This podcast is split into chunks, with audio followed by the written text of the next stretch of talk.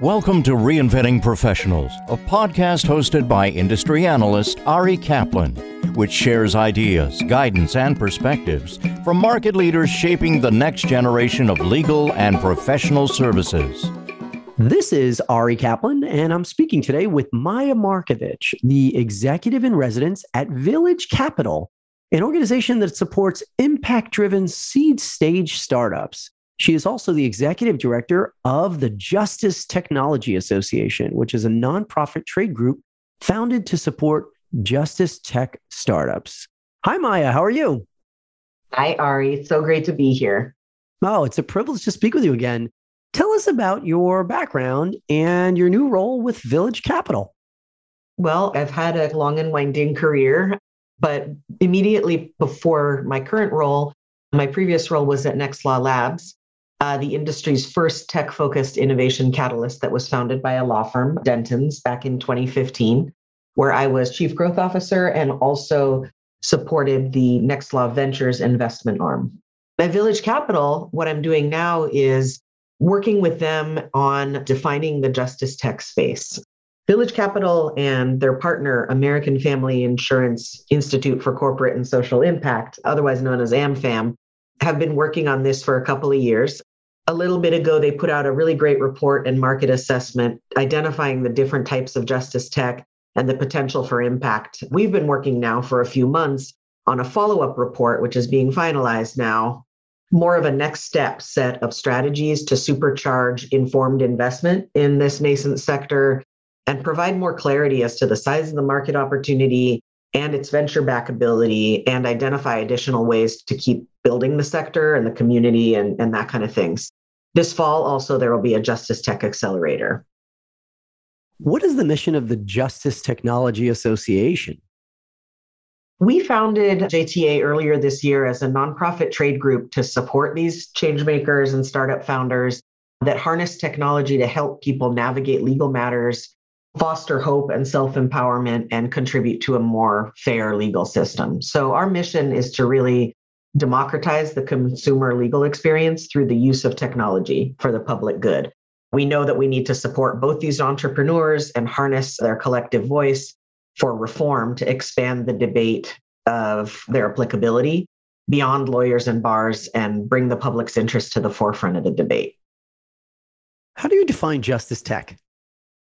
Justice tech is a nascent sector, as I mentioned, companies that build tech solutions that are designed to improve or open access to the exercise of one's legal rights, improve those outcomes, and increase equity within a system that is often really stacked against them. A couple startups are good examples, like that actually were founding members of JTA. Easy Expunctions that creates a fast track to justice with guaranteed results they leverage a technology platform to assure their customers have a streamlined and cost effective solution to clear their criminal records. So they're informing and empowering people interacting with the criminal justice system. And People Clerk, which empowers individuals to navigate small claims disputes on their own in an easy and affordable way. So their platform helps people prepare, file, and serve their small claims lawsuits and they're a PBC, Public Benefit Corporation, and believe very strongly, like all members of JTA, that people should have access to justice regardless of their social, economic, or cultural background. Why create a new group rather than align with an existing group that shares your mandate? There are plenty of legal tech organizations out there already, but there are none that focus solely on justice tech that's it's so far been sort of an undefined and unclarified area of legal tech and to help it flourish it really needs its own support also justice tech overlaps with many other verticals and mm-hmm. has its own unique challenges spanning everything from platform development to fundraising and that's even more true with this direct to consumer technology and so there is no other group that speaks to investors and regulators with this unique focus on, on the direct to consumer legal tech companies. Most importantly, our focus is on non lawyer consumers, the people interacting with the legal systems and the legal customer. What are the problems that Justice Tech aims to address? The magnitude of the problem we're dealing with is massive and it's growing. There are numerous frightening statistics. Uh, the US is ranked 126 out of 139 countries when it comes to affordability of access to the legal system. In at least 75% of matters, at least one party is self represented, and it's often much higher, as high as 98%, depending on the type of matter. There are 5 billion people in the world that can't access the legal system. So, Legal Services Corporation just released a Justice Gap report this week showing that low income Americans received no or inadequate legal help for a staggering 92% of civil legal problems that impacted them substantially. And that jumped from 86% the last time they did the report back in 2017. And, and by the way, that's only the civil side, and that's only America. But concerns about costs stop people from even seeking legal help. And half of the folks that were surveyed doubted that they could find a lawyer they could afford. So if this study had surveyed middle income Americans, that number would be even higher. Legal aid and pro bono are doing unbelievable work, but they are overwhelmed and under resourced. And there's just there's a massively underserved population in our communities that isn't able to access their rights. And we need different models. And technology can and should be part of the solution. So that's where Justice Tech comes in. How does your role guiding investment strategy at Village Capital align with your leadership of the Justice Technology Association? It was honestly a moment of serendipity. I've been an advisor for a couple of justice tech companies, um, in addition to legal tech companies for quite some time, for several years.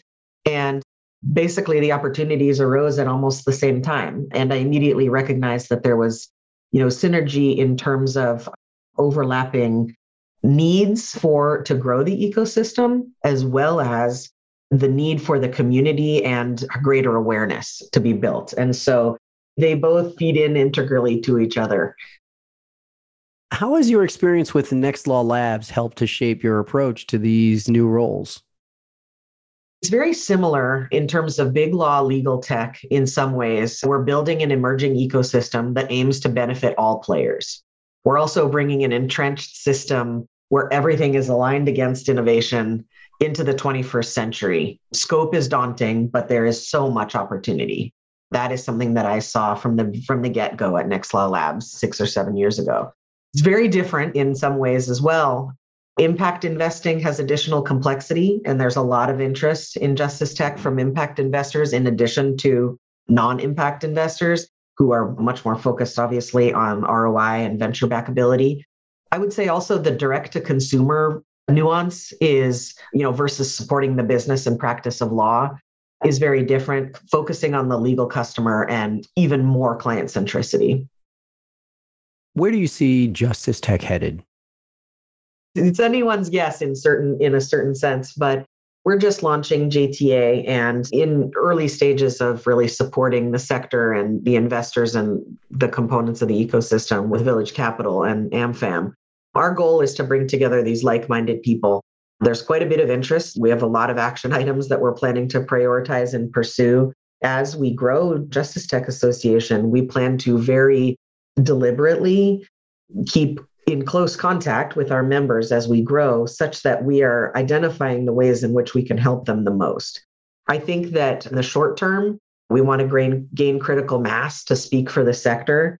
I think justice tech is something that when you talk to people in the legal industry, they feel that you know it's easy for them to kind of hook into what justice tech is as kind of the social impact side of legal tech but a lot of people don't see it that way. A lot of people see it as just another excellent opportunity to dive in and have really positive impact.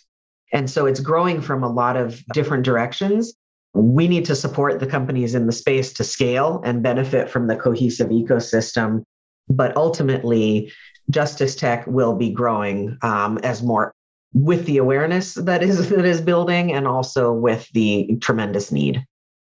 This is Ari Kaplan speaking with Maya Markovich, the executive in residence at Village Capital, an organization that supports impact driven seed stage startups. She is also the executive director of the Justice Technology Association, which is a nonprofit trade group founded to support justice tech startups.